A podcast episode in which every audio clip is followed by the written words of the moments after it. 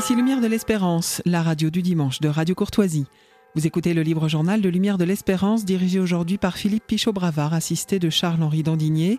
Émission préenregistrée le 6 février 2014 et diffusée pour la première fois dimanche 9 février 2014 de midi à 13h30. Il est diffusé en différé dans l'après-midi de 16h à 17h30, lundi 10 dans la nuit de minuit à 1h30, puis à la demande sur le site internet de Radio Courtoisie. Ce libre journal est réalisé par Franck. N'oubliez pas que Radio Courtoisie est une radio culturelle associative. Afin de sauvegarder une indépendance absolue, Radio Courtoisie refuse toute ressource publicitaire. Radio Courtoisie ne vit que grâce à ses auditeurs. Aidez-nous à demeurer libres, adhérez à notre association. Pour cette année, la cotisation minimum est de 40 euros. Envoyez votre chèque à Radio Courtoisie, 61 boulevard Murat, 75 016, Paris.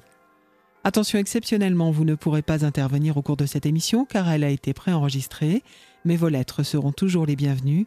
Notez bien notre adresse, Radio Courtoisie, 61 boulevard Murat, 75 016, Paris.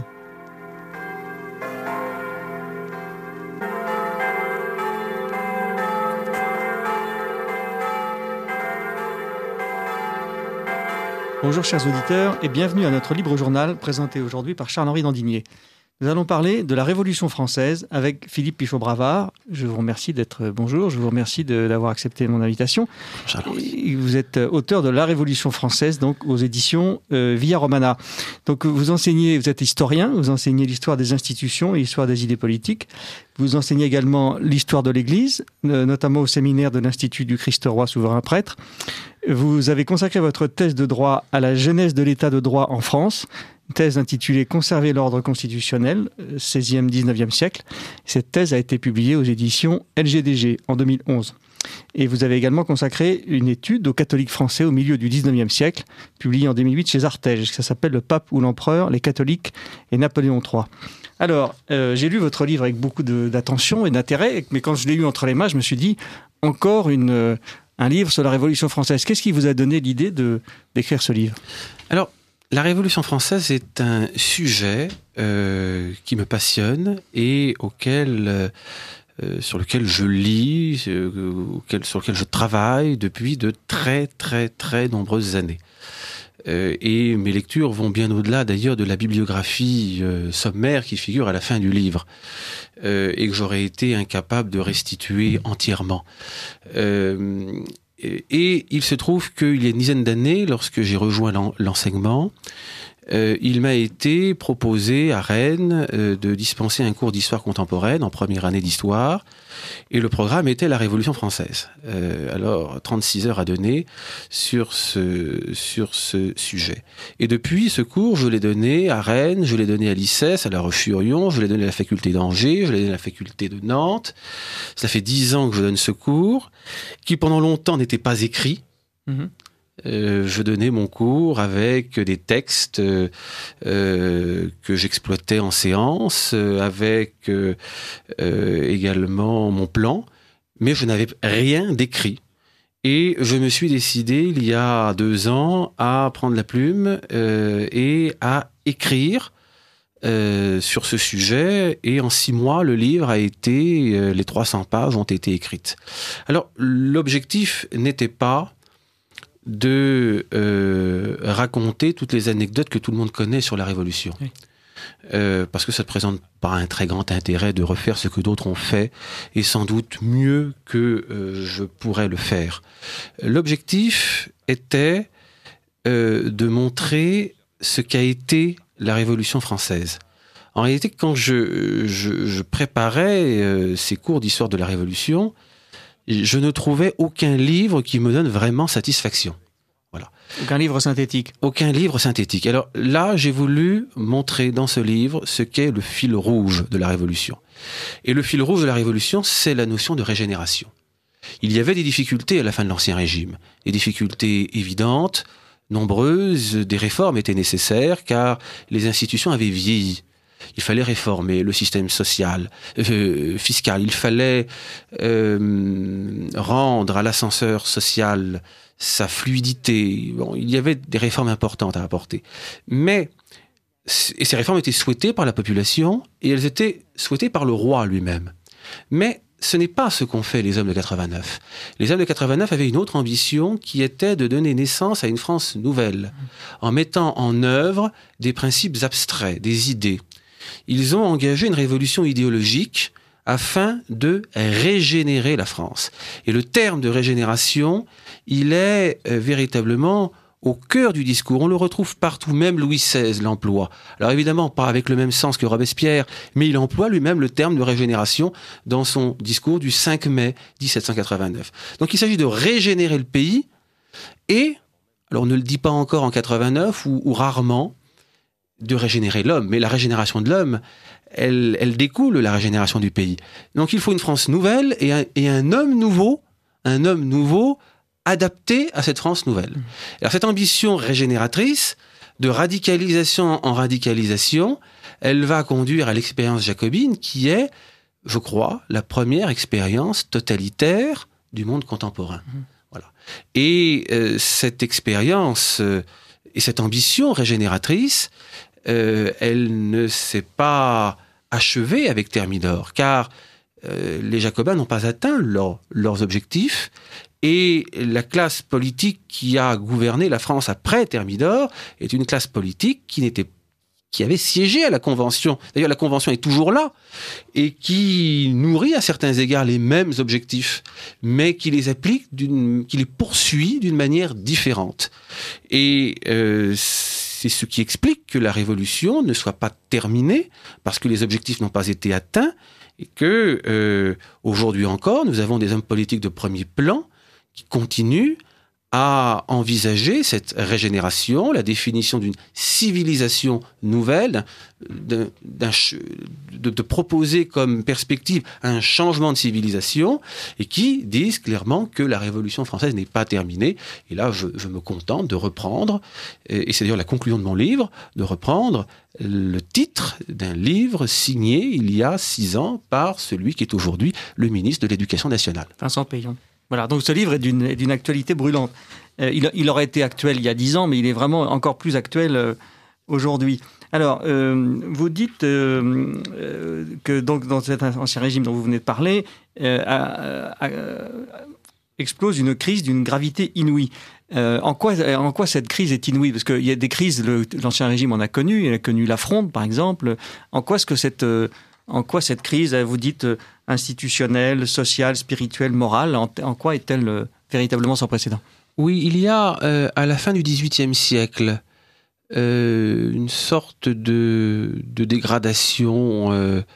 il y a d'abord une crise de très long terme, qui est une crise des mentalités, une crise des idées, de nouvelles conceptions se sont imposées euh, des conceptions qui ont été formulées au XVIIe siècle, puisant leurs racines d'ailleurs encore plus loin. Une nouvelle conception de la connaissance, une nouvelle conception de l'homme, une nouvelle conception de la société. Euh, Jean de Vigry, euh, Frédéric Rouvillois, Xavier Martin ont, consacré des ouvrages savants et passionnants sur toutes ces questions. Euh, en deux mots, une nouvelle conception de la connaissance et la grande révolution cartésienne, euh, avec la séparation de la foi et de la raison. et puis cette démarche intellectuelle, on fait table rase des connaissances acquises pour se les réapproprier en se servant des méthodes des sciences exactes, des sciences mathématiques. On bouleverse la hiérarchie des disciplines intellectuelles en écartant la théologie des autres disciplines, euh, et puis en exaltant les sciences exactes. Et puis on bouleverse la relation au temps. On fait table rase du passé pour se réapproprier les connaissances, et avec l'idée que, avec l'usage de la raison, la raison seule, euh, demain sera meilleure qu'hier. On invente le progrès, pour reprendre le titre du livre de Frédéric Rovillois, l'invention du progrès. On vivait dans une sorte d'éternel présent, euh, reflet de, l'éternité divine, et tout d'un coup, on passe dans cette course au progrès, cette course au changement qui va caractériser le 18e et le 19e siècle. Ça, c'est euh, la grande révolution de la connaissance. Cette révolution, elle, euh, elle, pénètre en profondeur les mentalités parce que Descartes a un rayonnement considérable dès le milieu du XVIIe siècle. Boileau euh, a mis les rayures de son côté, Mazarin, Séguier, Colbert sont des cartésiens. Euh, pour le meilleur et pour le pire. Hein. Il n'y a pas que de mauvais aspects dans, dans, dans, dans, tout cela. On se contente ici de, de relever un phénomène intellectuel sans porter du genre de valeur. Et puis surtout, dans les collèges de jésuites, c'est ce qu'a montré Jean de Vigry dans sa thèse, une œuvre d'éducation, dans les collèges de jésuites, entre 1700 et 1715, on abandonne l'enseignement de la euh, méthode et de la philosophie thomiste pour adopter l'enseignement de la méthode cartésienne. Ce qui veut dire que les élites du XVIIIe siècle euh, ne pensent plus de la même manière que leurs pères et grands-pères. Et, et, et, donc ces, ces élites dont la forme mentale est différente, dont le cerveau ne fonctionne plus de la même manière, eh bien, elles deviennent réceptives à des idées nouvelles, à des nouvelles manières de voir. Et et puis, non seulement elles sont réceptives à ces idées nouvelles, les idées des Lumières, mais d'autre part, elles ne comprennent plus euh, le monde et les institutions, la logique des institutions euh, du pays dans lequel elles vivent. Mmh. Euh, et notamment, il y a deux aspects qu'elles ne comprennent plus. C'est la royauté sacrée. Mmh toute la dimension sacrée, miraculeuse et quelque chose qui leur paraît euh, tout à fait dépassé. Et puis elles ne comprennent plus la diversité statutaire. Elles ne comprennent plus cette diversité de coutumes, de traditions, d'usages qui fait que le droit n'est pas le même euh, à Nantes, euh, à Beaupréau, à Fontenay-le-Comte et à Roche-Servière, c'est-à-dire dans un périmètre qui est celui de la future Vendée militaire, qui est un périmètre relativement restreint. Bien, euh, ils ne comprennent plus pour reprendre euh, le bon mot de Voltaire, que la France soit un pays où l'on change de droit en changeant de chevaux au relais de poste. Voilà.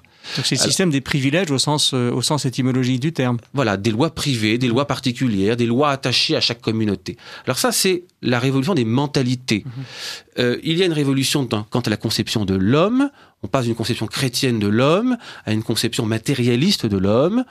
Euh, on adopte, dans la lignée de Gassendi, l'idée que l'homme n'est qu'un assemblage d'atomes, qu'il est une petite machine et réagissant aux sensations qu'elle perçoit euh, en fonction de son intérêt personnel.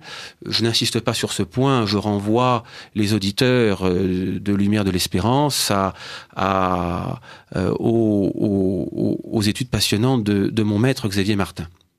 Et puis, une nouvelle conception de la société, euh, cette nouvelle conception puise dans la philosophie nominaliste. Elle est portée par Hobbes, par Locke et plus tard par Rousseau, c'est-à-dire l'idée que la société n'est pas euh, naturelle à l'homme, que l'homme n'est pas un animal politique, comme l'enseignait euh, Aristote et après lui saint Thomas d'Aquin, mais que l'homme euh, est à l'origine, à l'état de nature, un individu isolé qui, par intérêt, on retrouve l'utilitarisme, pour améliorer son sort, on retrouve l'idée du progrès, euh, s'associe avec ses semblables, conclut avec ses semblables un pacte social, donne naissance à la société, une société qui dès lors est artificielle, donne naissance à des institutions qui dès lors sont des institutions artificielles, que l'on peut donc modifier, remodeler à loisir, euh, donne naissance à un droit qui est un droit artificiel et purement issu de la volonté humaine, euh, sans qu'il y ait l'idée d'un droit supérieur s'imposant à cette volonté. Alors celui qui pousse cette nouvelle conception de la société le plus loin, c'est Jean-Jacques Rousseau, euh, qui a parfaitement conscience du caractère friable de cette société artificielle, de la société euh, du contrat social. Pourquoi des hommes qui sont des êtres parfaits et solitaires viendraient-ils aliéner leur indépendance pour vivre en société? Ça n'a pas de sens et le risque est grand que ces hommes veuillent euh, le lendemain ou le surlendemain reprendre leur indépendance. Donc il faut les rendre dépendants du tout, dépendants de la société euh, constituée. Il y a euh, un, un, passage saisissant dans le contrat social du législateur, livre 2, chapitre 7, si ma mémoire est bonne, euh, dans lequel Rousseau explique il faut que celui qui euh, entend instituer un peuple euh, se sente la force, pour ainsi dire, de changer la nature de l'homme, d'altérer sa constitution, doter à l'homme ses forces propres pour lui en donner de nouvelles qui le rendent dépendant du tout et qui fassent que cet être parfait et solitaire ne puisse tirer ses forces que de son association à l'ensemble. Alors là, cette idée ôter à l'homme ses forces propres pour lui en donner de nouvelles, il pourrait y avoir un très long commentaire à effectuer et un commentaire d'une brûlante actualité. Hein, lorsque l'on songe... Tout, tout, tout passe par l'État. Tout passe par l'État. Tout passe par l'État et, et, avec le souci de, de traquer toute forme d'indépendance. Mmh. Voilà. Euh, donc en, le, le, le, déclencheur de la, des événements révolutionnaires, euh, ça va être le, la convocation des États généraux. En fait, y a, y a, ça commence par une crise fiscale au, au, oui. au tout départ. Il y a l'argent, l'État manque d'argent et on va convoquer les, les, les États généraux. C'est comme ça que ça va se passer. Exactement. Euh, à cette crise des mentalités s'est ajoutée une crise sociale, la société des ordres qui la réalité juridique ne, correspond plus et depuis longtemps à la réalité sociale, et qui plus est, l'ascenseur social, dans la deuxième moitié du XVIIIe siècle, s'est crispé, s'est grippé. Et, donc, tous ceux qui aspirent à une position plus importante, et notamment au sein de la bourgeoisie, tous ceux qui aspirent à rejoindre le deuxième ordre, trépignent et euh, sont mécontents d'une société qui ne leur offre pas les perspectives d'ascension sociale euh, euh, auxquelles ils rêvent. Il y a une crise sociale et puis il y a une crise institutionnelle et fiscale. L'État est très endetté, non pas à cause des dépenses de la Cour qui n'y sont pas pour grand-chose. Euh, dans un pays où l'État des recettes et des dépenses se monte à 400, 500 millions par an, euh, 25 ou 30 millions de dépenses pour la cour et les pensions, on imagine bien que ce n'est pas grand-chose. Non, ce qui a mis le trésor de l'État dans cette situation, ce sont les deux guerres menées, la guerre de 7 ans et la guerre d'indépendance américaine, qui ont très fortement endetté le trésor. Et pour faire face à cet endettement, pour faire face à la charge de la dette, il faut augmenter les ressources. Et augmenter les ressources exige d'adapter le système fiscal et d'amener euh, la haute noblesse, la noblesse paye déjà des impôts, mais euh, plus particulièrement la haute noblesse, la plus riche, qui est souvent aussi de la plus récente, à contribuer davantage euh, à l'effort commun. Bien. Seulement, euh, les institutions euh, ont vieilli et les projets de réforme engagés tant par Louis XV que par Louis XVI se sont heurtés à de très fortes résistances, résistance des parlements et résistance des notables. Et à bout de ressources, Louis XVI, pour surmonter ces résistances et entreprendre les réformes nécessaires, a été conduit, euh, un peu malgré lui, euh, à bout de ressources, il a été conduit d'abord à promettre une réunion d'États généraux à la fin de l'année 1787 et ensuite euh, le 6 août 1788, alors qu'on est dans un climat de fronde généralisée, euh, il est amené à annoncer que ces États généraux se réuniront à Versailles le 1er mai 1789. Et là, Louis XVI, dans le contexte de crise des mentalités, de crise des idées, euh, d'effervescence intellectuelle, met le doigt dans un engrenage extrêmement dangereux, un engrenage qu'il risque de ne pas maîtriser. Et donc, euh, ces États généraux ne s'étaient pas réunis depuis plus, plus d'un siècle Les États généraux ne s'étaient pas réunis depuis 1614. C'est ça. Voilà. Ils avaient été convoqués sous la fronde, mais n'avaient pas été réunis. Mm -hmm. donc, ça, on, donc, on ne sait plus plus personne ne sait ce que sont les états généraux et comment ça fonctionne. Et chacun ouais. a sa petite idée là-dessus. Euh, ou ne l'a pas. -hmm. euh, Louis XVI et le Conseil lui-même ne savent pas très bien ce que sont les états généraux et comment ils doivent fonctionner. Et la meilleure preuve de cela, c'est que lorsque le cardinal Lomit Brienne annonce euh, la convocation des États généraux, il demande aux bonnes volontés Mhm. d'adresser au Conseil euh, des propositions sur la manière dont devra- devraient être convoqués les États généraux et la manière dont ils devraient fonctionner. C'est bien reconnaître qu'on ne sait pas comment s'y prendre. Et c'est en même temps ouvrir la boîte de Pandore. Euh, parce qu'évidemment, il va y avoir des centaines et des centaines de libelles, de pamphlets qui vont être publiés. Chacun va dire son idée là-dessus. Tous ceux qui veulent se faire élire aux députés ont trouvé là le moyen de se faire connaître et de se mettre en valeur. Le plus célèbre de ces pamphlets sera celui de la Bessiès, Qu'est-ce que le tiers-État qui a été publié au cours, de l'hiver, dans lequel la Bessiès décrit ce que sera la stratégie de ce qu'on peut appeler le parti national, c'est-à-dire le parti de la souveraineté nationale, ou le parti patriote, le parti de, euh, la patrie révolutionnaire, comme l'aurait dit Jean de Vigry, euh, c'est-à-dire, euh, première idée, le pays n'a pas de constitution, ce qui est faux, ou s'il en a une, il est en mesure de la changer. Deuxième idée, les États généraux doivent, de leur propre autorité, se transformer en Assemblée nationale. Et troisième idée, une fois transformé en Assemblée na- nationale, euh, prendre en main la rédaction d'une constitution qui gravera dans le marbre les principes de la philosophie des Lumières, c'est-à-dire euh, l'idée d'une séparation des pouvoirs, l'idée euh, d'une garantie des droits de l'homme, c'est-à-dire aussi euh, l'idée d'une rationalisation des institutions, et là on retrouve la perspective cartésienne, et puis, c'est-à-dire également l'idée d'une sécularisation des institutions, Euh, et là aussi on retrouve non pas la perspective cartésienne, mais l'usage qui a été fait de la philosophie cartésienne par certains de ses disciples euh, anticléricaux. Et alors, donc, il va y avoir des, des- donc, on va rédiger des cahiers de doléances euh, un peu partout en France.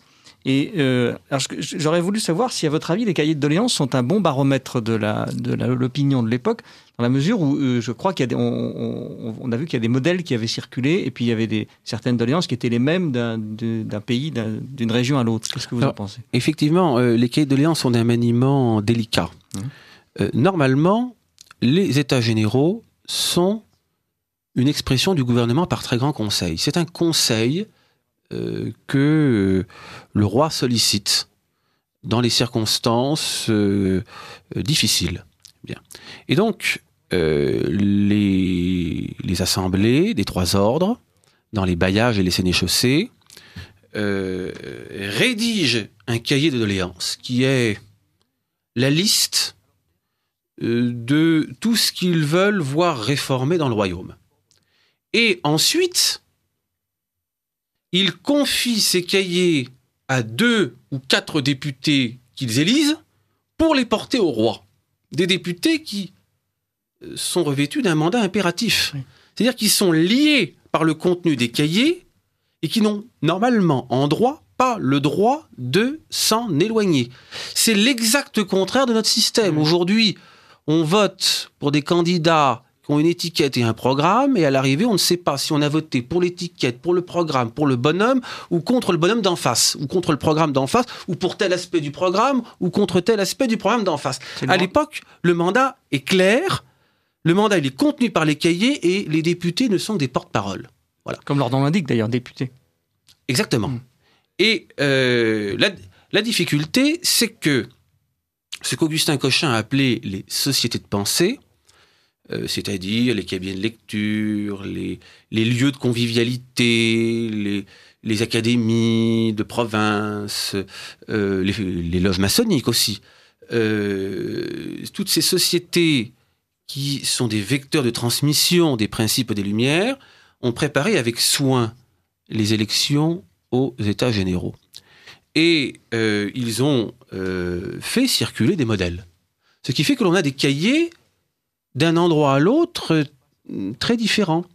On a dans certaines petites paroisses rurales des cahiers très terre à terre, très ruraux. Alors là, on sait bien que c'est bien eux qui ont tenu la plume et que personne ne les a influencés parce que ça va pas beaucoup plus loin que le clocher voisin. Hein, il est question, bah, il est question de euh, des, des colombiers parce que les, les, pigeons mangent le grain. Il est question de la route qu'il faudrait terminer. Euh, il est question, bon, vraiment des revendications très très terre à terre. Il y a euh, des lieux où on a des revendications qui vont plus loin qui voient plus large et qui manifestent une certaine indépendance et qui sont les cahiers les plus intéressants. Et puis il y a des quantités de paroisses où on retrouve les mêmes cahiers correspondant à un modèle qui a circulé de lieu en lieu euh, et qui a été reprise par un certain nombre de paroisses avec des revendications qui sont parfois un peu surprenantes. On voit des petites communautés rurales avec au bas du cahier de doléances dix signatures euh, pas bien assurées, mais où on demande la liberté de la presse, parce que c'est quand même très important. Et là, on vient que l'idée ne leur est pas venue toute seule, mhm. hein, qu'on le leur a bien suggéré. Bon, et alors, ces cahiers rédigés dans les paroisses, on en a assuré la synthèse à l'échelle du bailliage et de la Sénéchaussée. Alors là, les idées des villes ont été euh, beaucoup plus euh, euh, les, représentants des villes ont exercé une influence, pour le coup, directe, parce que dans ces assemblées de bailliage et de sénéchaussée figuraient des députés des villes et les représentants des campagnes. Et c'est là qu'on a rédigé le cahier du bailliage ou de la sénéchaussée et que l'on a procédé à l'élection. Et au moment de procéder à, l'élection, il faut bien reconnaître que le, le, jeu électoral a été faussé par des manœuvres qui ont été euh, décortiquées par Augustin Cochin euh, il y a à peu près un siècle. Augustin Cochin, euh, qui était un, un, historien issu de l'école des Chartes et qui a passé sa courte vie d'historien, puisqu'il est mort à 40 ans à Verdun, héroïquement, euh, a passé sa courte vie euh, d'historien plongé dans les archives et il a décortiqué en particulier la façon dont les élections s'étaient déroulées à Dijon et à Rennes. alors je, reprends l'exemple de Rennes dans euh, l'ouvrage et la démonstration qu'il a est extrêmement intéressante. À Rennes, il y avait 876 délégués à l'Assemblée du tiers-État. 800 pour les campagnes, 76 pour les villes, 60 pour les villes moyennes, Saint-Malo, Vitré, Fougères, la Guerche, et puis 16 pour la ville de Rennes. À l'arrivée, je vous donne tout de suite les résultats et après j'explique comment on est arrivé à ce résultat. Les 16 délégués de la ville de Rennes ont eu 5 députés. Les 60 délégués des villes moyennes en ont eu 2. Les 800 délégués des campagnes en ont eu 1. Et encore, à Rennes, ils n'ont pas été bons parce que euh, le laboureur qui a été élu, le bonhomme Gérard, qui a été une star, euh, et, pourquoi C'était le seul laboureur de France à s'être fait élire à Versailles. Bien. 16 euh, égale 5, 60 égale 2, 800 égale 1. Comment en est-on arrivé là? L'art de la représentation politique, l'art des élections, c'est ce que je crois les francs-maçons appellent l'art royal. C'est-à-dire la manière de canaliser, de choisir la règle qui permettra de canaliser l'expression du suffrage et d'arriver, quel que soit l'état de l'opinion, à un résultat qui est à peu près celui que l'on souhaite obtenir. Euh, nous sommes, on y reviendra certainement tout à l'heure, non pas dans un système démocratique, mais dans un système représentatif. C'est très important. Ce n'est pas la même chose. Quelle différence êtes-vous entre les deux? La différence, alors ouvrons ici une incise avant de revenir aux États généraux. Euh, la différence, elle a été exprimée le 7 septembre 89 à la tribune de l'Assemblée par l'abbé Siès. L'abbé Siès a expliqué Nous avons le choix entre deux régimes, le régime démocratique et le régime représentatif. Il va sans dire qu'ici, personne n'a l'intention de donner naissance à une démocratie. La démocratie, c'est le régime où les citoyens décident par eux-mêmes de la loi à laquelle ils vont obéir. Donc on réunit l'Assemblée générale des citoyens, comme à Athènes, à l'Ecclésia. Évidemment, personne n'a l'intention de donner euh, naissance à une démocratie. D'abord parce qu'il y a 24 millions d'habitants, d'une part, euh, et que ces habitants n'ont ni le loisir ni l'instruction nécessaire pour euh, s'occuper de la législation. Donc, on va donner naissance à un régime représentatif, c'est-à-dire un régime dans lequel les citoyens désignent des représentants qui vont siéger à l'Assemblée et, une fois à l'Assemblée, voter les lois auxquelles tout le monde obéira, mais les voter en leur âme et conscience, sans être tenus par quelque mandat que ce soit. Ils n'ont pas un mandat impératif, mais un mandat représentatif. Sur le moment, la démonstration a un but politique, c'est de torpiller le contenu des cahiers de doléances de justifier tout ce qu'on a fait depuis le mois de juin, qui est parfaitement anticonstitutionnel, parfaitement illégal. Euh, illégal parce que contraire à la constitution du royaume, illégal parce que contraire au contenu des cahiers de doléances. Quand vous dites ce qu'on a fait depuis, depuis, depuis, le mois de juin, c'est-à-dire? Le serment du jeu de paume, la déclaration euh, la transformation du tiers-État en Assemblée nationale, puis en Assemblée nationale constituante, la rédaction de la, de, la Déclaration des droits et le début du travail au Conseil constitutionnel. Tout ça est parfaitement anticonstitutionnel, parfaitement illégal, parce que, d'une part, la Constitution ne donnait pas aux députés ce pouvoir, parce qu'aucune autorité ne leur a confié cette mission, et parce que le contenu des cahiers de doléances ne leur permettait pas de se livrer à ce travail-là. Donc, avec cette théorie du régime représentatif, on écarte le mandat représentatif des cahiers de doléances et les députés retrouvent les mains libres. Tout ce qu'ils ont fait se retrouve légitimé.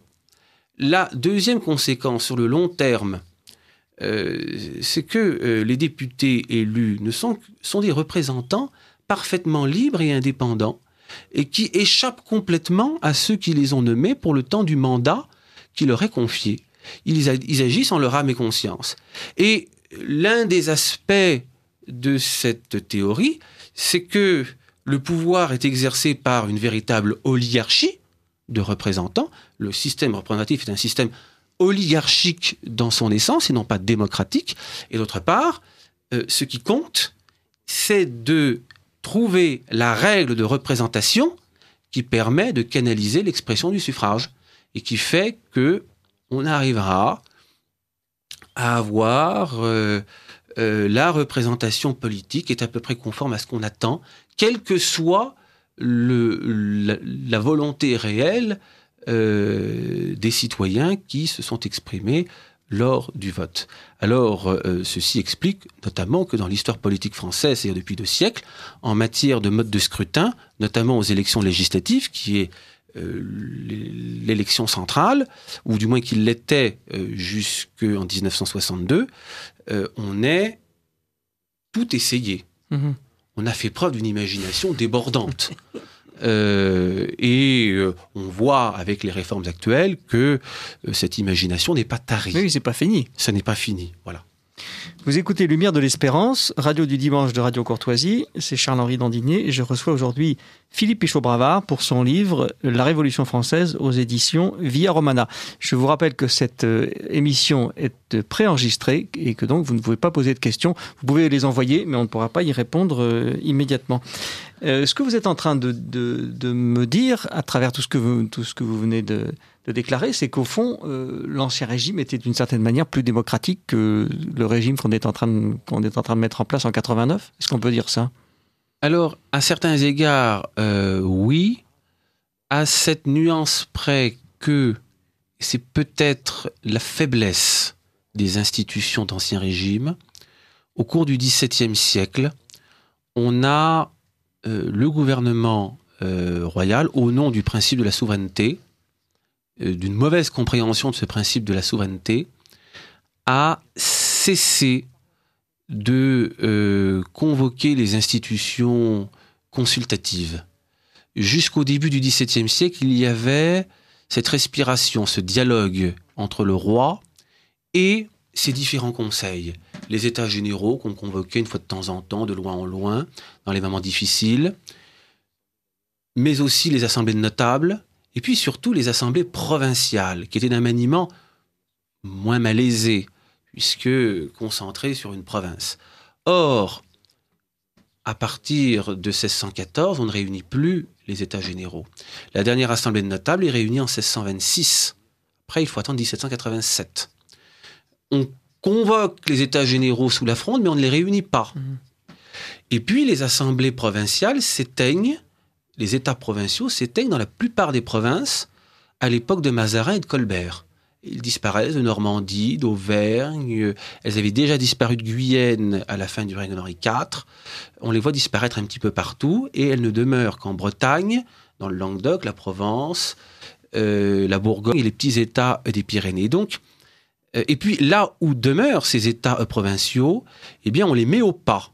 Ça, c'était la politique de Colbert. On les met au pas. On ne doit pas discuter avec le souverain et donc, notamment, le don gratuit ne doit plus faire l'objet d'une négociation mais doit être euh, voté sans discussion et par acclamation. Et là, et Alexis de Tocqueville l'a très bien relevé dans l'Ancien Régime et la Révolution, là, il y a euh, certains équilibres ont été effectivement perturbés. Il est certain que si la monarchie absolue dans son principe, mais tempérée dans son exercice, avait conservé cette habitude de la consultation, le choc de 89 aurait été beaucoup moins violent que ce qu'il a été. On retrouve là votre réflexion, en fait, toute votre étude historique que vous avez fait dans votre thèse, cet État qui change de nature et qui devient de plus en plus euh, tyrannique, on peut le dire, au fil des, au fil bah, des siècles. C'est-à-dire que à partir de euh, ça, ça, commence très tôt, euh, au, au, 16e, 17e, à côté de la logique de la royauté traditionnelle, c'est développer une autre logique qui est la logique de l'État. L'État, non pas l'État comme chose publique, Respublica. non pas la Respublica, mais l'État ferme domination sur les peuples avec puissance souveraine, hmm. pour reprendre l'expression de Botero, de Giovanni Botero, dans un ouvrage euh, intitulé De la Ragione del Stato, de la raison d'État, qui date de 1589. Et euh, ces deux entités, la royauté traditionnel et l'État qui euh, coexistent, qui sont imbriqués en même temps en contradiction, euh, sont, deux, sont deux notions qui obéissent à des logiques différentes. La royauté, elle n'est pas sa propre fin. Elle est insérée dans la République chrétienne, elle est au service de la justice, d'une fin qui la dépasse, elle est naturellement respectueuse euh, euh, de la diversité statutaire, euh, de l'existence des corps intermédiaires. Euh, et cette royauté, elle, elle, est statique, concentrée sur ses, sur ses prérogatives régaliennes, dont elle a d'ailleurs pendant longtemps partagé l'exercice. chaque baron est, est, souverain sa seigneurie, en sa baronnie, et le roi est souverain par-dessus tous. Et chaque baron est souverain, donc il y a une sorte de partage, mais le roi est le garant du bien commun et il est souverain au-dessus. Il est euh, davantage souverain que les autres. Bien. Pour reprendre l'expression de Philippe de Beaumanoir à la fin du XIIIe. Et puis de l'autre, il y a la logique de l'État, qui est sa propre fin. La fin de l'État ferme domination sur les peuples, c'est la conservation de l'État. Un État qui, pour assurer sa conservation, estime qu'il doit pouvoir, dans les circonstances difficiles, s'affranchir des règles ordinaires au nom de la raison d'État. Euh, un État euh, donc qui est prêt à sacrifier la justice à sa propre conservation, sacrifier la justice à la paix et à l'ordre. Il y a là d'ailleurs un basculement très intéressant. Les médiévaux étaient des gens très exigeants, beaucoup plus exigeants que nous. Ils n'avaient pas les chines très souples. Ils estimaient qu'il ne peut pas y avoir de paix sans justice. Euh, et puis on passe avec cet État ferme domination sur les peuples avec puissance souveraine, dans une logique où l'on estime que bah, la paix c'est le plus important et qu'il faut savoir sacrifier la justice à la paix et qu'il vaut mieux euh, une injustice qu'un désordre qui euh, euh, pourrait limiter la conservation et l'expansion de l'État. Louis XIV l'écrit dans, les mémoires pour servir à l'éducation du dauphin. Il dit il vaut mieux un désordre, une injustice qu'un désordre. Et, là, on voit que les mentalités ont changé parce qu'un siècle avant, on aurait écrit une injustice conduit toujours au désordre. Et la paix qui naît d'une injustice est forcément une fausse paix une mauvaise paix, une paix fragile, une paix boiteuse. Ça n'est pas la vraie paix. La vraie paix, elle s'appuie sur la justice. Bien. Alors là, il y a effectivement deux logiques différentes. Et puis, pour assurer sa conservation, cet État moderne, il est appelé à étendre son domaine d'intervention de plus en plus, à se doter de moyens de plus en plus importants, en hommes, en argent, à intervenir dans des domaines dans lesquels il eût été impensable qu'il intervint précédemment. Euh, et, on voit, dès la fin du XVIe, l'État commençait de temps en temps à se mêler du droit privé. Euh, on voit les impôts qui augmentent. Euh, on voit les impôts qui jusque-là étaient considérés comme des recettes extraordinaires, être à partir de François Ier considérés comme des recettes ordinaires. Ce n'est plus une exception, ça devient quelque chose de normal. Euh, la population ne le considère pas comme tel. Mais c'est comme ça que le considèrent euh, euh, les proches du roi. Bon, on voit donc l'État se doter de moyens de plus en plus importants, l'impôt qui s'alourdit, l'intervention de l'administration, une administration qui, avec la logique cartésienne, s'emploie à, rationaliser la société, parfois euh, guidé par d'excellentes raisons. Hein. Il y avait des choses à, simplifier, à arranger, bien sûr, à, améliorer. Et on, voit une toute autre logique, et cette logique étatiste qui euh, s'impose au XVIIe siècle, elle a euh, fragilisé certains équilibres, elle a fait perdre à la royauté sa, cohérence, et, et notamment euh, cette logique étatiste, elle a contribué fortement à comprimer les libertés des corps intermédiaires, à mettre fin à cette consultation régulière des corps intermédiaires qui euh, n'était qu'une simple consultation, mais qui participait à la respiration des institutions. Je crois que on a fait une parenthèse un peu longue, mais je pense que c'était indispensable pour comprendre le processus révolutionnaire. Euh, donc revenons à notre constituante, qui est donc l'Assemblée, le, cette Assemblée des États généraux se transforme en Assemblée nationale, euh, puis en Assemblée nationale constituante. Qu'est-ce qu'elle va faire, cette, euh, cette Assemblée? Alors cette assemblée, euh, dès qu'elle se proclame assemblée, l'assemblée du tiers État se proclame assemblée nationale le 17 juin. elle se proclame assemblée nationale constituante au début du mois de juillet. elle constitue un comité de constitution et elle commence par rédiger la déclaration des droits et ensuite par commencer a rédigé une constitution écrite gravant dans le marbre les principes des Lumières. Alors la déclaration des droits de l'homme, euh, Xavier Martin l'a bien montré, euh, c'est un texte qui a suscité de très nombreux débats, qui a laissé perplexe de nombreux députés et, qui est resté inachevé. Parce qu'on avait le sentiment, euh, bout de trois semaines de travail, d'être en train de la manquer, de la louper. Et donc, le 27 août, on dit toujours la déclaration des droits a été euh, votée le 26 août 89. C'est pas vrai. Aux archives parlementaires, on le voit bien. La déclaration n'a jamais été votée le 26 août. Le 27 août au matin, on a décidé d'en suspendre la rédaction. Et avec l'idée de reprendre la rédaction de la déclaration une fois que la Constitution serait terminée. Seulement quand la Constitution a été terminée, c'est-à-dire deux ans après, eh bien, on a réalisé que cette déclaration, euh, elle était devenue un texte emblématique qui avait fait le tour de France, qui était placardé dans les mairies. Euh, on affirme même qu'on apprenait à lire à certains enfants avec, euh, et que par conséquent, on ne pouvait plus y changer une virgule. Voilà. Et au départ, il n'y a, pas eu le saut, le, le saut des députés dessus. Et non, et non. Ce n'est qu'au début du mois d'août 91. Alors, on la garde telle qu'elle, mais comme elle ne donne pas satisfaction, on décide de ne pas lui donner de portée juridique. Donc on va reprendre quelques libertés, quelques droits, à minima, que l'on va intégrer dans la Constitution dans le titre premier. Eux auront une portée juridique. Mhm. Quant à la déclaration, elle conservera une valeur symbolique, pas de portée juridique. Et cette déclaration n'aura pas de portée juridique avant que le Conseil constitutionnel, dans sa jurisprudence de 1971, euh, décide de, euh, définisse la notion de bloc de constitutionnalité et décide de confronter la loi, euh, la conformité de la loi à ce bloc de constitutionnalité dont fait partie la Déclaration des droits de l'homme et du citoyen de 1789. Voilà. Mais à l'époque, elle, elle, aura eu une portée tout de même sur le plan international avant ça, dans, pour, pour, la Déclaration universelle des droits de l'homme, par exemple. Mais c'est autre chose. La Déclaration universelle des droits de l'homme, c'est une déclaration qui a été rédigée en 1948, mais qui n'est pas la même déclaration.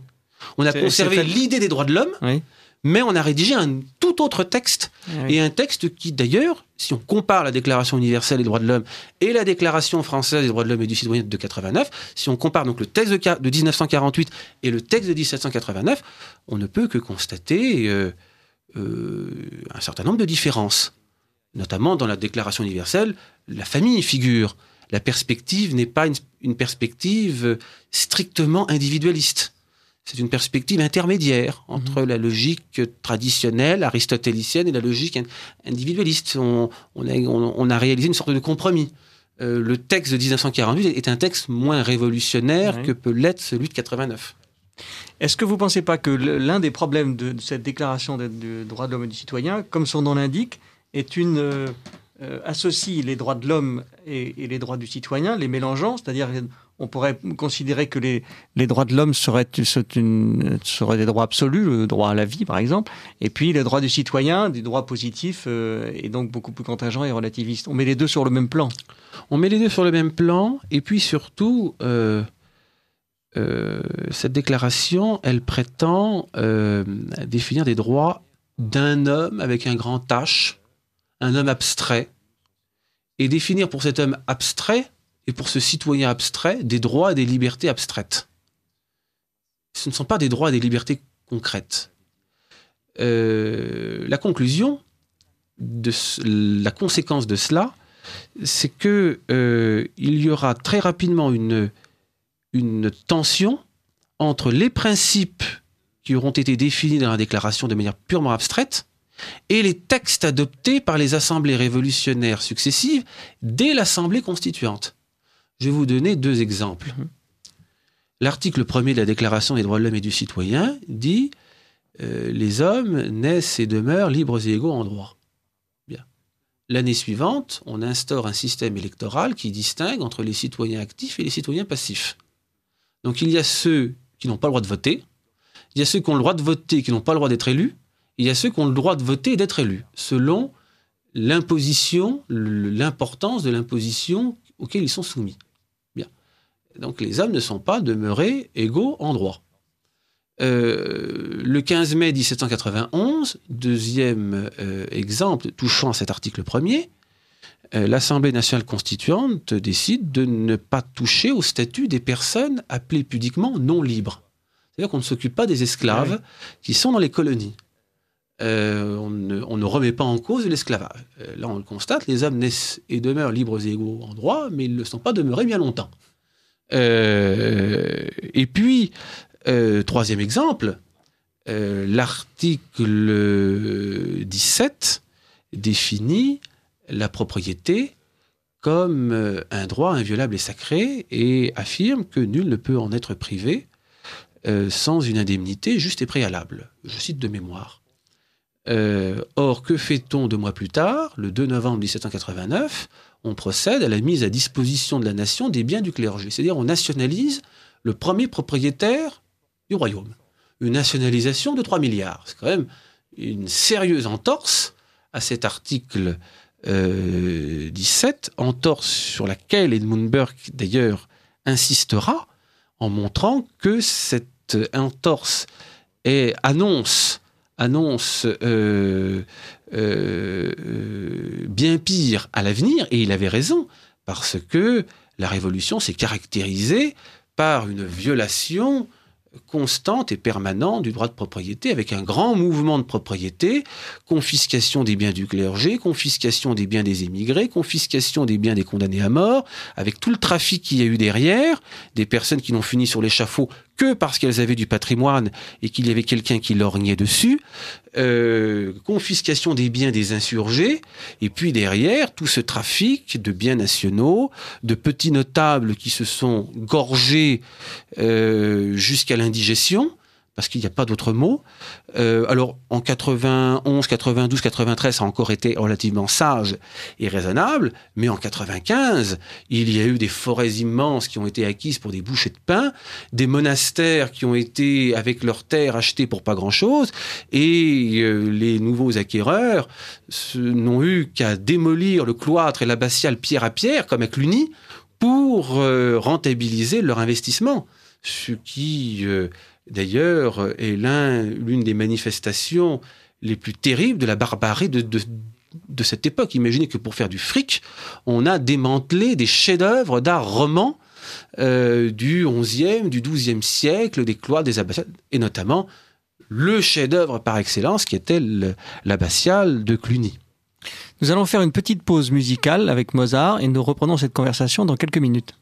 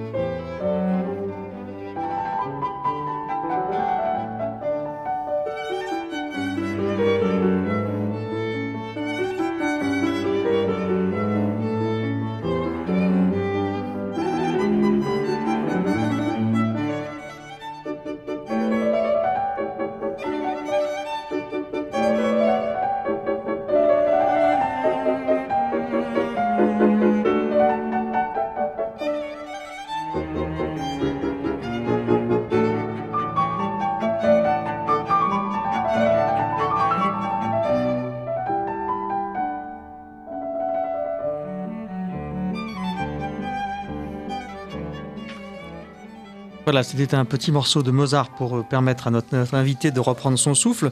C'est vous, écoutez Lumière de l'Espérance, radio du dimanche de Radio Courtoisie. C'est Charles-Henri Dandigné. Je reçois Philippe Pichot-Bravard, auteur d'un livre passionnant qui s'appelle La Révolution française aux éditions Via Romana, qui paraît euh, ces jours-ci. Alors, parmi les éléments que vous que vous remarquez, euh, il y, a notamment cette le sens des mots qui est, subverti à partir de 1789. Est-ce que vous pouvez nous en dire quelques... Oui, l'un des traits marquants du discours révolutionnaire, c'est euh, la manipulation du langage. Euh, les mots ne sont pas employés par les orateurs avec le sens que leur donne le dictionnaire et le sens que leur donnent ceux qui les écoutent. Et donc, tous les mots importants sont des mots piégés euh, qui servent ou à mobiliser ou à stigmatiser. Le mot peuple, le mot liberté, le mot patrie, euh, le, mot, le mot fanatisme. Le philosophe Larpe, qui a été voltairien en son temps, a consacré à cette question un ouvrage sur le fanatisme qu'il a publié en 1797 à sa sortie de prison, puisqu'il avait été emprisonné sous la terreur comme tout le monde. Et ce passage en prison lui a, lui a permis un retour sur lui-même et, il, lui a, lui a permis de comprendre de quelle manière le langage était euh, de la sorte euh, détourné. Alors, prenons le mot peuple. Euh, quand on parle du peuple, le commun des mortels, les auditeurs de Radio Courtoisie qui nous écoutent imaginent que le peuple, c'est l'ensemble de la population. Que le peuple, c'est eux. Et le peuple, c'est eux. Eh bien, euh, quand on, euh, dans la bouche des orateurs de la Révolution, le peuple, ce n'est pas les 29 millions d'habitants que, compte la France du, temps de Louis XVI. Le peuple, c'est la fraction de la population qui adhère à la Révolution. Les autres, ce n'est pas le peuple, ce sont des ennemis du peuple. Petite nuance. Euh, le peuple est nécessairement vertueux, le peuple est nécessairement révolutionnaire. en 93, le peuple est nécessairement républicain, il est nécessairement pur, euh, ceux qui ne sont pas purs ne font pas partie du peuple. Ce sont ceux que l'on doit régénérer, régénérer pour les aider à devenir vertueux, ou régénérer même quand on n'a aucun espoir de les rendre vertueux en les éliminant physiquement. Voilà. Et on arrive d'ailleurs à cet excès que euh, euh, relève Lucien Jaume dans son livre sur le, discours jacobin, dans la nuit du 9 au 10 Thermidor, euh, à l'hôtel de ville, les derniers partisans de Robespierre qui sont dressés contre la Convention, Couton, Saint-Just, Lebas et leurs amis, euh, en viennent à dire euh, partout où nous sommes, le peuple est. Ils sont 110, ils sont 120, mais ils sont le peuple, à eux seuls. Parce qu'ils sont les derniers purs. Les autres ne sont plus des purs. Euh, alors, c'est vrai pour le mot peuple, c'est vrai pour le mot patrie. Je n'insiste pas sur la patrie. Euh, je renvoie à la lecture des deux patries de Jean de Vigry, euh, qui, sur cette question, a dit beaucoup de choses passionnantes. c'est vrai pour le mot, les, mots qui servent à stigmatiser le fanatisme, quand on parle de fanatisme, on a l'impression d'avoir affaire à des excités, euh, à, des, à des extrémistes, à des ultra-radicaux, à des têtes brûlées. Non, dans le discours révolutionnaire, le fanatique, c'est celui qui croit à la transcendance, qui croit à la vie éternelle, qui, celui qui a un scapulaire sur lui ou un chapelet, euh, celui qui a de la religion une conception euh, euh, sacrée, une conception même simplement transcendantale. Celui-là est un fanatique. Et donc, le, euh, en ce qui concerne le roi, alors il est au moment où les choses commencent à s'emballer, en, juin, juillet, août 89, quelle est son, quelle est son attitude? Alors le roi Louis XVI, il est confronté à une situation tout à fait nouvelle. Il est le premier à affronter ce phénomène qui est une révolution idéologique. Ses prédécesseurs ont connu des frondes. Ils ont connu des crises auxquelles ils ont fait face. Euh, une fronde, euh, c'est un exercice que l'on connaît. On envoie quelques meneurs à la Bastille et, ça se calme. Bon.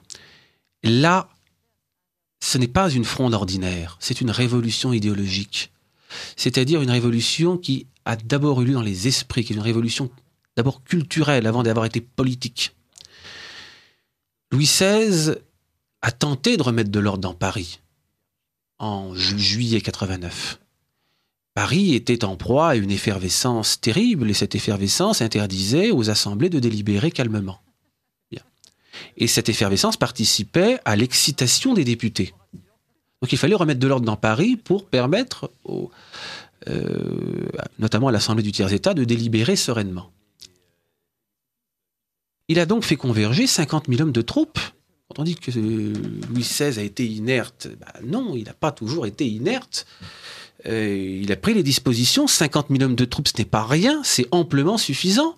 Il a renouvelé son conseil pour lui rendre sa cohérence. Il a fait appel pour mener ses troupes au meilleur général qu'il avait, le maréchal de Breuil, qu'il a nommé ministre de la guerre, qui était un vieux monsieur, mais qui a tout de même fait ses preuves. Et puis, ces troupes qui sont à Paris le 12, le 13, le 14 juillet, non seulement ne lui ont servi à rien, mais ont contribué à aggraver le désordre. Pourquoi? Parce que ces soldats et ces sous-officiers sont gagnés aux idées révolutionnaires. Que les soldats n'obéissent plus, que les sous-officiers n'obéissent plus, et que certains officiers n'obéissent plus non plus. Et que les officiers qui veulent donner des ordres pour ramener l'ordre dans Paris s'exposent à, euh, la fronde de leurs propres hommes.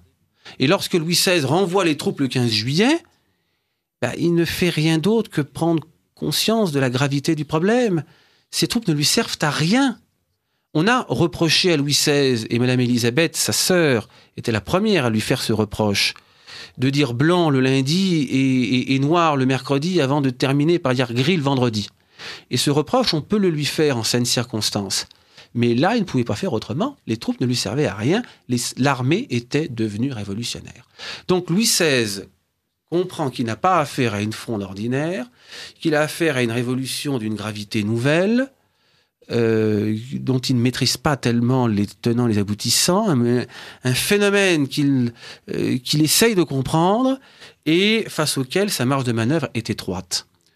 Euh, il va comprendre au fur et à mesure du temps la nature de la révolution. Petit à petit, en 89 et 91. En 91, on a des lettres de lui qui montrent qu'il a parfaitement compris. On a des lettres de lui, notamment au prince de Condé et au duc de Polignac, qui datent de l'été 91, et dans lesquelles il dit euh, Vous m'invitez à la, à, la sévérité, à la dureté, à la répression, mais on ne lutte pas contre des idées avec des fusils. Euh, la population française attend son bonheur des droits de l'homme et de la Constitution, aussi insensé soit-il, euh, ce n'est pas avec une armée qu'on arrivera à déraciner cette idée. Et lorsque cette armée sera repartie, eh bien, l'idée sera toujours là. Ils conserveront cette idée comme le plus puissant moyen de bonheur et on continuera à les agiter avec cette idée. Il a parfaitement compris que le mal est beaucoup plus profond et que une réponse euh, simplement répressive, autoritaire est tout à fait inadaptée. Euh, il ne s'agit pas de euh, d'éliminer quelques meneurs qui... Euh, non, c'est beaucoup plus grave. Alors la marge de manœuvre de Louis XVI a été extrêmement étroite. Napoléon Bonaparte, pour lequel, et c'est le moins qu'on puisse dire, je n'ai pas une grande estime, n'en est pas moins, par-delà tous ses défauts, un très grand stratège et un homme qui avait un sens politique. Et dans l'île de Sainte-Hélène, euh, il avait été interrogé par son entourage sur les événements de 89. Et on lui demande si Louis XVI aurait pu vaincre la Révolution. Et il répond qu'à son avis, c'eût été extrêmement difficile. Selon lui, Louis XVI n'avait que deux cartes à jouer. La première au tout début, mais, dit-il, ça impliquait une politique machiavélique, c'est-à-dire, en fait, de sacrifier à la population les personnalités qui étaient très impopulaires, euh, euh, abandonnées, peut-être son propre frère, le comte d'Artois, les Polignac à la vengeance populaire. Euh, et puis prendre la tête du mouvement révolutionnaire. Mais Napoléon le dit, ce n'eût été que prendre la tête du mouvement et non pas empêcher la révolution. Évidemment, cette politique machiavélique, il n'était pas dans l'esprit de Louis XVI de la mener. Bien. Euh, et l'autre carte à jouer Et l'autre carte à jouer, dit-il, c'était au moment du 10 août. Au moment du 10 août, la Révolution était fatiguée. Euh, et là, euh, il aurait pu jouer quelque et, et je crois effectivement que Louis XVI pouvait jouer une carte dans la nuit du 9 au 10 août. Quand, le 10 août à minuit, il entend le tocsin sonner, il comprend que Santerre, Pétion, Danton, ces trois personnalités qui ont été grassement payées par la liste civile pour que l'insurrection n'ait pas lieu, des centaines de milliers de livres, que ces gens-là l'ont trahi et que l'insurrection aura lieu malgré tout. Bon, il sait qu'il a 4-5 heures devant lui. Bon, il, il, y avait une seule chose à faire, les Tuileries étant indéfendables, il fallait, il avait euh, 900 Suisses à sa disposition, 300 gentilshommes, il fallait monter à cheval, faire monter euh, la famille royale en voiture, euh, on avait amplement le temps, et avec 200 Suisses à chaque portière, euh, 200 devant, 200 derrière, personne n'aurait pu s'opposer à un départ en force. Il serait parti pour la Normandie, où tout était prêt pour l'accueillir. Ses conseillers, euh, Montmorin, Bertrand de Molleville, euh, Laporte avaient tout préparé à Rouen, qui était considéré comme une ville fidèle. Euh, à Rouen, il arrivait avec son escorte, il lançait un appel au pays, euh, tout l'Ouest aurait flambé avec le marquis de la Rouerie, et là, là, là, il avait sans doute, euh, il avait sans doute une carte à jouer. Mais à ce moment-là, Louis XVI n'est plus dans l'action. Il a, il a renoncé. Euh, on a une lettre de lui du 3 août où il dit à, à son confesseur en pleine nuit, venez me rejoindre. J'ai fait mon deuil des affaires d'ici-bas. Euh, je suis désormais tout à fait tourné vers, le ciel. Louis XVI a déjà fait le sacrifice de sa vie, il a déjà fait le sacrifice de son trône, il se prépare au sacrifice, au sacrifice ultime qui euh, sera celui du 21 janvier. Il sait le sort qui lui est réservé. Alors, il a, il a euh, il a signé la constitution civile du clergé, comme vous le rappelez dans votre ouvrage. Euh, pourtant, le pape lui avait, euh, rappelé qu'elle était contraire tout à fait au droit, canon et euh, à l'idée chrétienne qu'on peut se faire du clergé. Qu'est-ce que, pour, pourquoi a-t-il signé cette constitution? Alors, il a cédé à des influences, notamment au sein du haut clergé.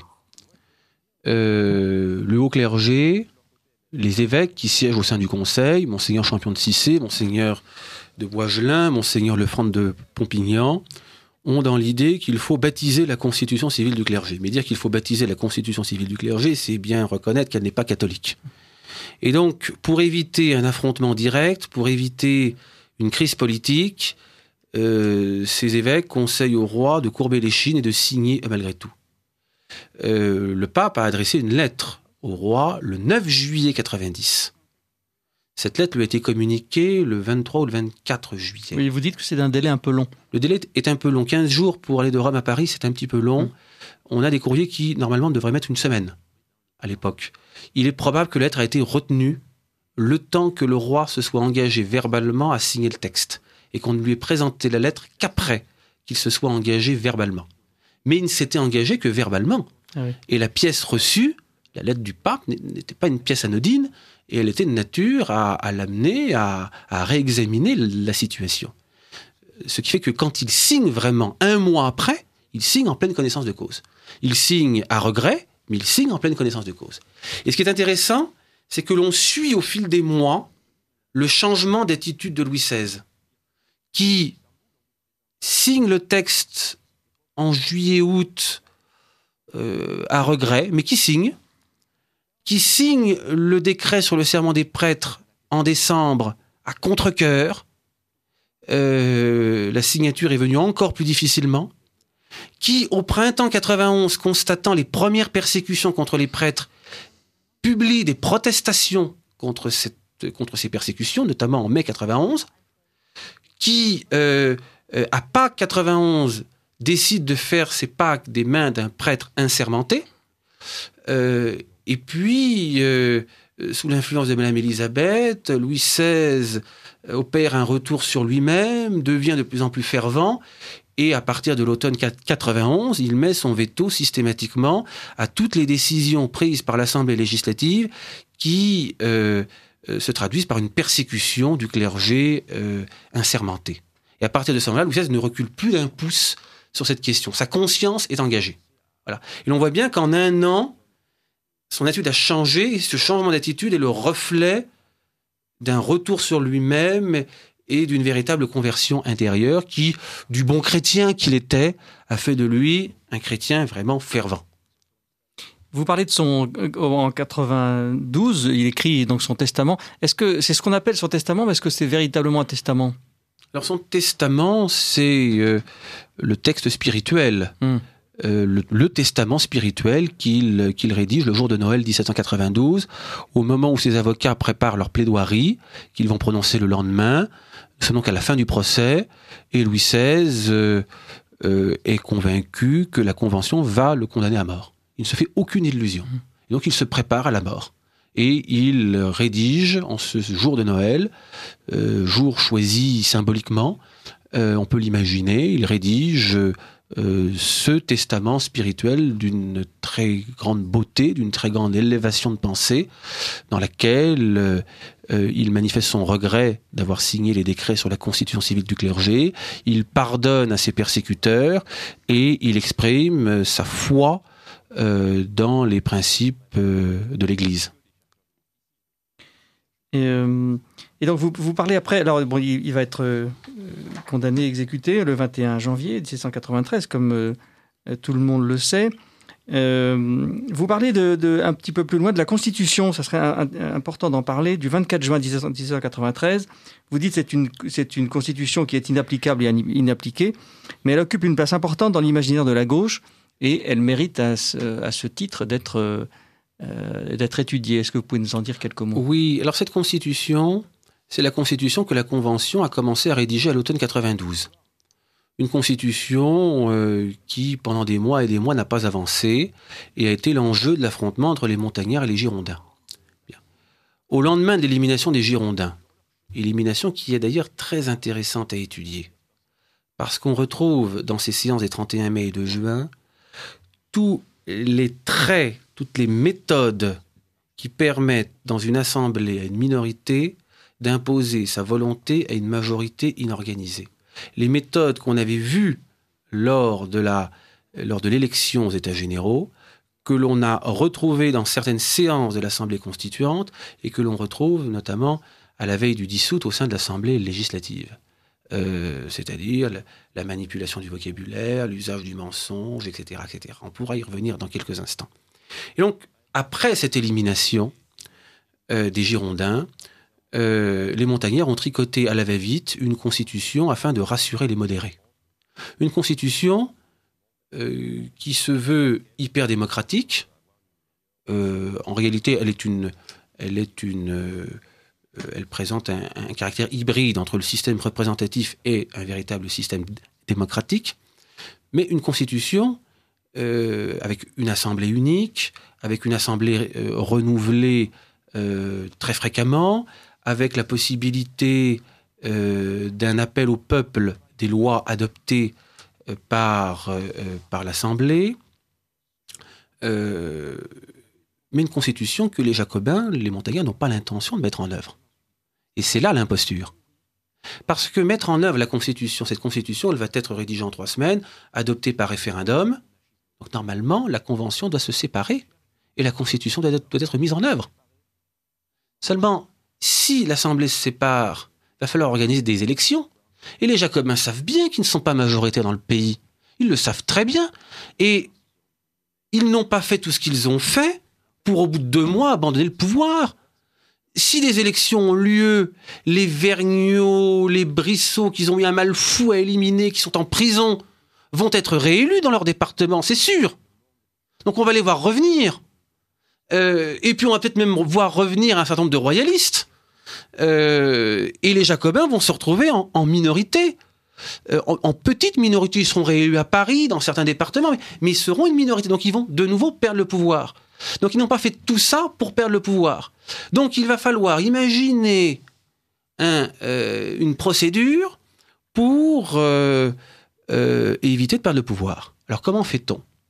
Eh bien, en août-septembre, on voit affluer des départements, de toutes les villes, des pétitions des villes, des sociétés populaires, de, tous les correspondants du club des Jacobins. Et c'est là qu'on voit à l'œuvre le fonctionnement des sociétés de pensée. Les consignes partent de Paris et les pétitions remontent à Paris. Et c'est une véritable manipulation de l'opinion. Des quatre coins de la République arrivent des pétitions qui demandent que la montagne reste à son poste et notre triomphe est assuré. Que la Convention ne se sépare pas. Voilà.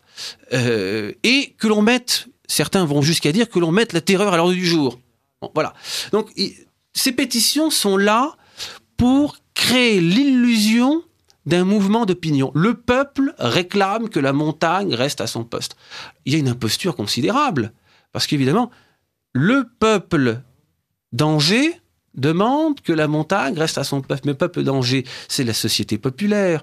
La société populaire, c'est les quelques jacobins qui sont réunis là. Combien sont-ils? Oh, Dans une ville comme Anjou, il y a 30 000 habitants, ils sont peut-être 30 ou 40.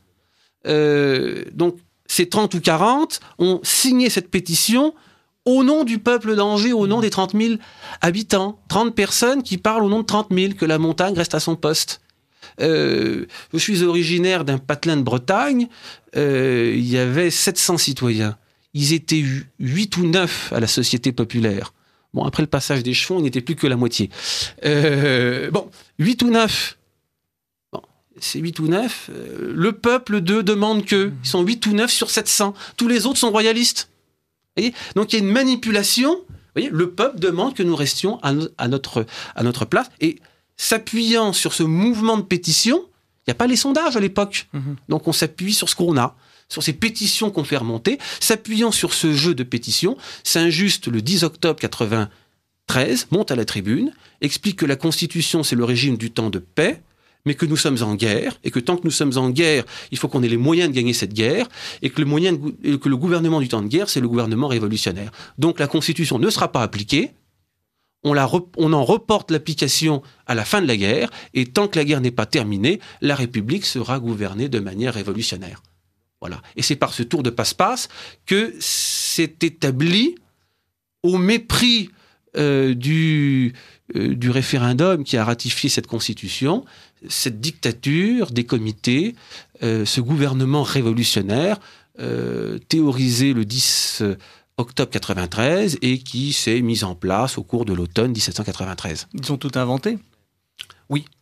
Euh, la question qu'on peut se poser, vous avez très bien expliqué les origines euh, idéologiques de toutes ces de, du changement de mentalité, changement culturel, mais euh, toutes ces toutes ces méthodes sur le plan où les ont-ils apprises? C'est, ça leur est venu naturellement? Alors, je ne sais pas où ils ont appris de ces méthodes, mais on peut on peut les décortiquer. Mmh. Parce que tout à l'heure, j'ai promis aux auditeurs de Radio Courtoisie de, de, prolonger mon propos sur les élections des députés de Rennes et je ne l'ai pas fait. Mmh. Euh, alors on peut parler de ces élections, on peut aussi parler de la séance d'élimination des Girondins, les 31 mai et 2 juin. Ce sont des séances extrêmement intéressantes. Euh, on peut aussi parler de la séance des 8 et 9 août 1792, au cours de laquelle les Jacobins ont fait peur aux feuillants et ont renversé la majorité au sein de l'Assemblée législative. Euh, le, 31 mai 1793, parlons de l'élimination des Girondins. Les Girondins et les montagnards étaient à couteau tiré depuis euh, plusieurs mois. Une commission avait été créée, la commission des 12 membres, euh, visant à, euh, avec des pouvoirs assez étendus pour ramener l'ordre dans Paris. Cette commission, elle avait été créée à la demande de Barrère, c'est de quelqu'un qui est plutôt proche des montagnards. Mhm. Seulement au moment de l'élection des membres de la commission, c'est les Girondins qui avaient été élus. Résultat, les montagnards ont demandé dès le lendemain la suppression de la commission qu'ils avaient instituée. Mhm. Bon, cette commission a été supprimée, puis rétablie le lendemain. Je vous passe les détails. Toujours est-il que le 31 mai, la commission, elle est là. Elle est toujours là. Et là, c'est l'épreuve de force. Premier trait, les tribunes sont pleines à craquer et l'Assemblée est ceinturée de militants révolutionnaires. On a mobilisé le banc et l'arrière-banc, les sans-culottes, les tricoteuses, ils sont tous là pour créer une ambiance.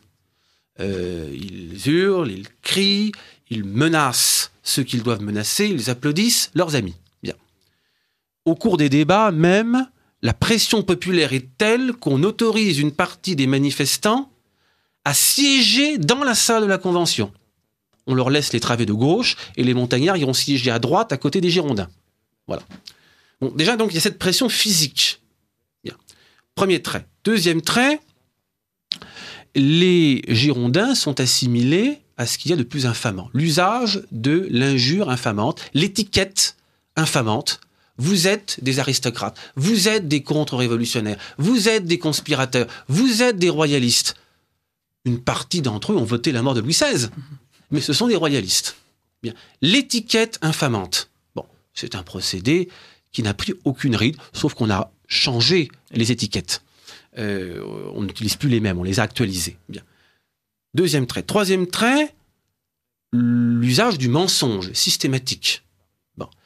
Euh, notamment, euh, Couton, montant à la tribune, euh, explique que le peuple de Paris n'est pas en état d'insurrection et que c'est l'injurier que de dire qu'il est en état d'insurrection.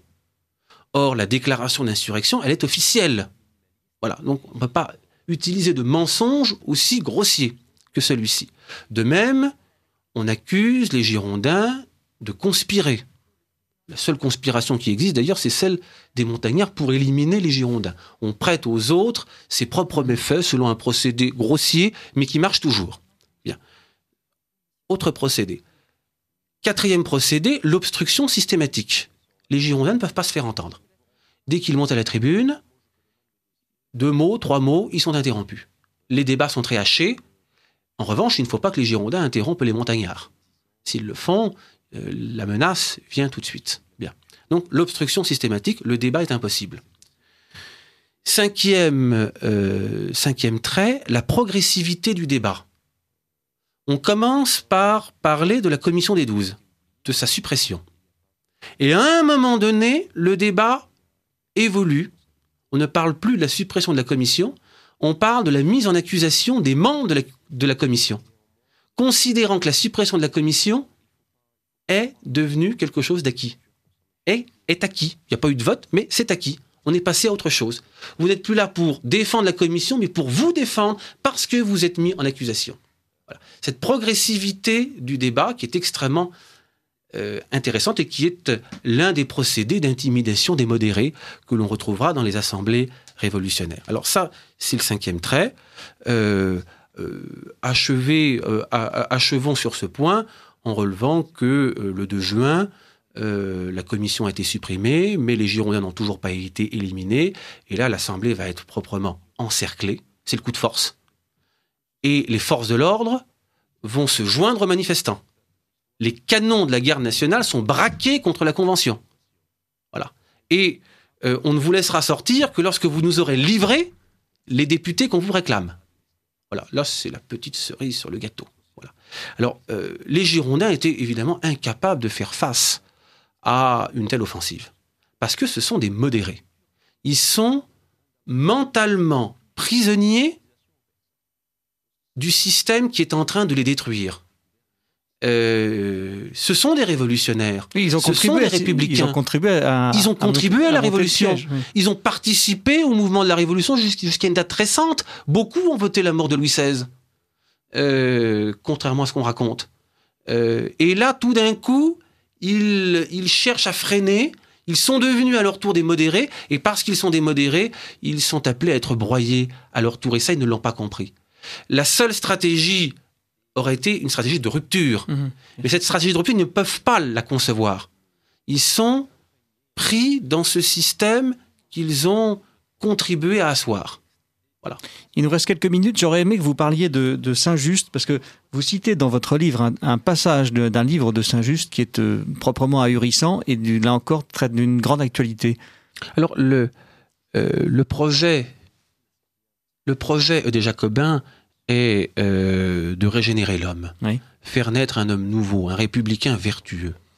Et pour faire naître cet homme nouveau, ce républicain vertueux, eh bien, il y a des moyens. Il y a euh, le calendrier révolutionnaire, il y a la religion civile, il y a l'instruction. Euh, on change tous les cadres sociaux.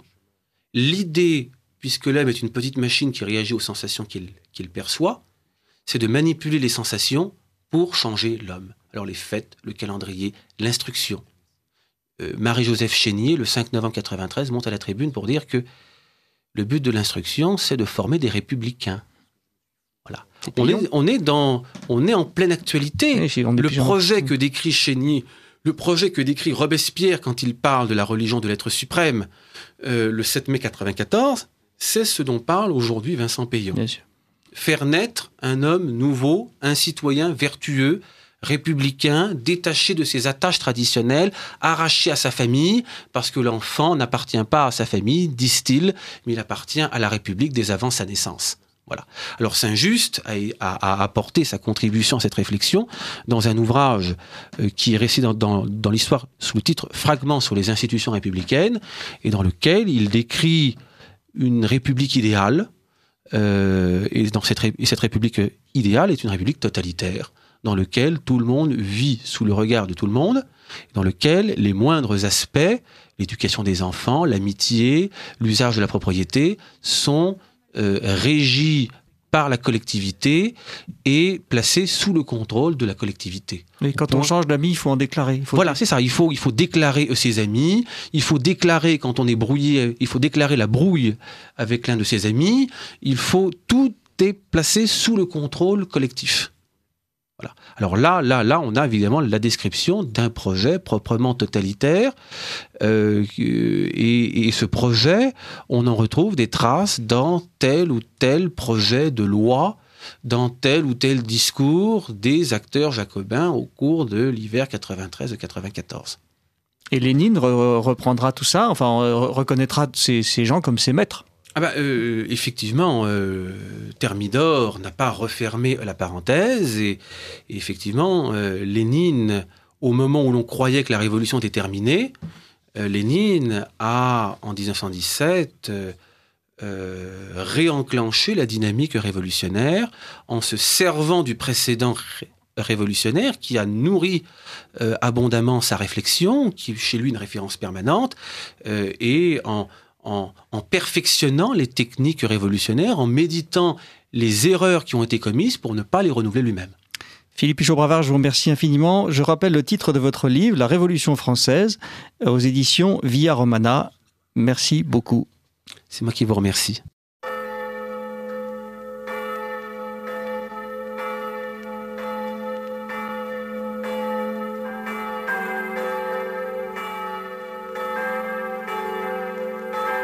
Ici Lumière de l'Espérance, la radio du dimanche de Radio Courtoisie. Vous venez d'entendre le libre journal de Lumière de l'Espérance, dirigé aujourd'hui par Philippe Pichot-Bravard, assisté de Charles-Henri Dandinier. Émission préenregistrée le 6 février 2014 et diffusée pour la première fois dimanche 9 février 2014 de midi à 13h30. Il est diffusé en différé dans l'après-midi de 16h à 17h30, lundi 10 dans la nuit de minuit à 1h30 puis à la demande sur le site internet de Radio Courtoisie. Ce libre journal a été réalisé par Franck. N'oubliez pas que Radio Courtoisie est une radio culturelle associative. Afin de sauvegarder une indépendance absolue, Radio Courtoisie refuse toute ressource publicitaire. Radio Courtoisie ne vit que grâce à ses auditeurs. Aidez-nous à demeurer libres, adhérez à notre association. Pour cette année, la cotisation minimum est de 40 euros. Envoyez votre chèque à Radio Courtoisie, 61 boulevard Murat, 75 016 Paris. Si vous le désirez, nous pouvons vous faire parvenir un enregistrement de ce libre journal. Commandez le CD-ROM de l'émission pour le prix franc de port de 9 euros ou 6 euros seulement si vous êtes adhérent de notre association. En rédigeant des chèques distincts pour la cotisation et pour l'enregistrement, vous faciliterez la tâche de notre secrétariat bénévole. Je vous rappelle notre adresse Radio Courtoisie, 61 boulevard Murat, 75 016 Paris.